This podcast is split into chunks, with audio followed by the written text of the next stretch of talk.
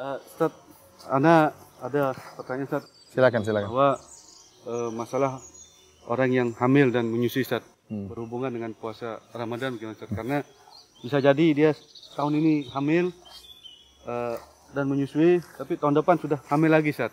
Masya Allah, ah, produksi uh, produktif iya, sekali suaminya. Uh, nah ini bagaimana hukumnya Ustaz? Apakah dia harus mengganti dan kayaknya agak kesulitan kok mengganti karena dia uh, kan kita dianjurkan supaya menyusui sama dua tahun Ustaz. Ya, ya, ya. Sekarang dia hamil, belum Ramadan atau Ramadan depan dia masih menyusui atau kemungkinan sudah hamil. Nah gimana Ustaz? Iya, iya. Uh, permasalahan ini permasalahan yang diperselisihkan oleh uh, para ulama ya. Uh, jumhur ulama menyatakan ya harus mengkodok dan sebagian ulama menyatakan uh, boleh uh, dengan hanya uh, membayar fidyah saja ya. Dan kalau kita perhatikan uh, uzur-uzur yang, ya, ya, yang dialami oleh orang-orang yang berbuka puasa, ada dua model uzur. Yang pertama adalah uzur yang bisa hilang dan yang kedua uzur yang tidak bisa hilang. Uzur yang bisa hilang seperti orang yang safar dan juga orang yang uh, sakit seperti firman Allah Subhanahu wa taala, "Wa man kana maridan aw ala safarin fa iddatun min ayyamin ukhra." Barang siapa yang sakit atau dia bersafar, maka dia uh, kemudian dia berbuka, maka dia boleh mengganti di hari-hari yang lain. Kita tahu bahwasanya uzur safar dan sakit bukan uzur yang abadi. Seorang terkadang sakit nanti sembuh, safar kemudian mukim. Ya. Ini uzur yang yang bisa hilang, uh, maka cara untuk mengganti puasa dengan mengqadha. Kata Allah Subhanahu wa taala, "Fa'iddatun min ayyamin ukhra." Itu diganti pada hari-hari yang lain selain di lain selain di luar bulan Ramadan. Uzur model kedua yaitu uzur yang tidak hilang. Seperti Allah Subhanahu wa taala berfirman, "Wa 'alal ladzina yutiqunahu fidyatun ta'amu miskin." Dan uh, orang-orang yang sudah tua yang tidak mampu untuk berpuasa, maka uh, dia membayar fidyah. Ini uzur yang tidak bisa tidak bisa hilang. Orang tua tidak mungkin apa?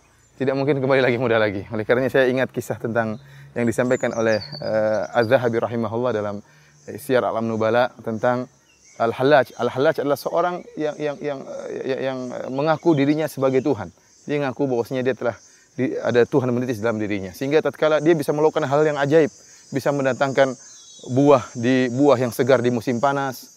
Dan dia tatkala datang suatu kampung, dia bertanya kepada para ulama di sekitar kampung tersebut. Dia bertanya, apa yang kalian kehendaki dari saya? Karena dia memang hebat. Suatu saat, sebagaimana dikisahkan oleh Zahabi, dia mendatangi seorang ulama yang sudah tua, yang sudah rambutnya sudah tidak ada, sudah botak. Maka Halaj ini yang mengaku sebagai Tuhan, dia dibantu oleh banyak jin dan dia bisa melakukan hal yang ajaib. Dia mengatakan apa yang kau kehendaki akan saya kabulkan. Karena saya adalah Tuhan. Maka orang ulama tadi mengatakan apa? Saya sudah tua dan saya ingin rambut saya kembali lagi dan saya ingin muda lagi karena saya ingin kawin lagi. Kata Halaj kalau kembali muda saya tidak bisa. Artinya memang ini uzur yang tidak bisa tidak bisa hilang. Orang sudah tua nggak mungkin kembali lagi. Orang yang uzur yang tidak bisa hilang, ini jalan keluarnya cuma fidyah karena nggak mungkin kita suruh dia untuk berpuasa di hari-hari yang lain. Uh, demikian juga, oleh karena kita bisa klasifikasikan dua, dua model. Udur yang bisa hilang dan udur yang tidak bisa hilang. Contoh udur yang bisa hilang seperti apa? Seperti haid, nifas. Ya, wanita tidak haid terus, wanita tidak nifas, nifas terus. Maka caranya dengan meng mengkodok. Contoh udur yang tidak bisa hilang seperti tadi orang yang sudah tua atau sakit yang tidak mungkin sembuh. Orang terkena cuci darah misalnya, tidak ditemuk, belum ditemukan obatnya. Orang sebenarnya tidak mungkin kita suruh puasa karena tidak mungkin dia sehat. Secara kedokteran, dia tidak mungkin sehat. Seperti uzur yang tidak bisa hilang ini, maka dengan bayar apa? Fidyah. Sekarang kita berbicara tentang wanita hamil dan menyusui. Secara kias, secara analogi, wanita hamil dan menyusui, uzur yang bisa hilang atau tidak? Bisa, ya. Tidak mungkin orang hamil terus sepanjang seumur hidupnya. Tidak mungkin juga orang apa namanya uh, menyusui sepanjang umur hidupnya. Oleh karenanya kalau kita melihat secara logika, secara analogi, maka seharusnya uzur hamil dan menyusui ini diklasifikasikan bersama uzur-uzur yang bisa hilang. Dan kalau kita klasifikasikan terhadap uzur yang bisa hilang, maka cara membayarnya dengan kodok. Ini pendapat jumhur ulama, pendapat jumhur ulama. Dan ini dikuatkan oleh Syekh Muhammad bin Saleh Al-Utsaimin rahimahullah dalam kitabnya Syahrul Mumti'. Akan tapi ternyata ada fatwa dari dua orang sahabat mulia itu Ibnu Abbas dan Ibnu Umar. Mereka berdua berfatwa bahwasanya wanita yang hamil dan menyusui bayar fidyah. Bayar fidyah, ya tafdian yaitu tufdian yaitu bayar fidyah. Oleh karenanya e, karena ada dua fatwa sahabat ini, maka saya lebih condong kepada fatwa dua sahabat. Kita tahu bahwasanya dalam usul fikih ada namanya qaulus sahabi hujjah. Perkataan seorang sahabat hujjah selama tidak ada sahabat lain yang menyelisihi. Dan tidak dikenal ada sahabat lain yang menyelisih fatwa dari Ibnu Abbas dan Ibnu Umar dalam hal ini.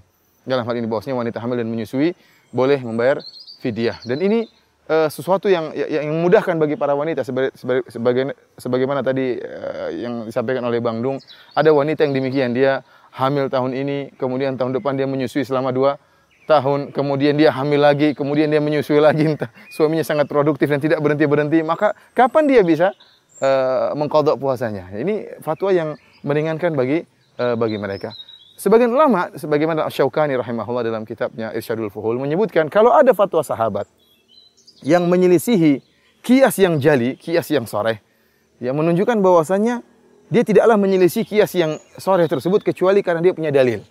Seharusnya kalau kita bicara tadi kias namanya uzur yang bisa hilang harusnya qadha. Ternyata ada fatwa dari Ibnu Abbas Ibnu Umar yang menyatakan cukup fidyah, tidak usah qadha. Ini menunjukkan dia punya dalil yang yang mungkin kita tidak mengetahuinya. Dari sini kita husnuzan kepada uh, dua sahabat ini Ibnu Umar Abbas bahwasanya boleh wanita hamil dan menyusui untuk bayar uh, fidyah, tidak perlu mengqadha. Akan tapi Bang Dung, ya tentunya yang lebih selamat mengqadha. Artinya apa? Kalau ada wanita hamil dan menyusui bisa mengqadha suatu saat, maka lebih afdol dia mengqadha agar keluar dari permasalahan khilaf.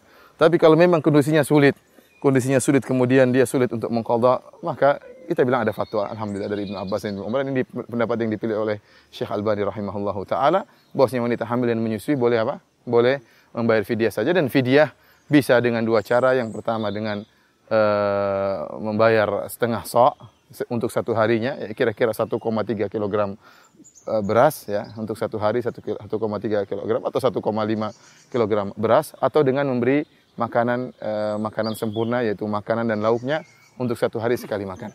Demikian Bang Dung. Eh, paham insya Allah Bang Dung? Paham. Oh iya, iya. Terima kasih. Ya sama-sama. Assalamualaikum warahmatullahi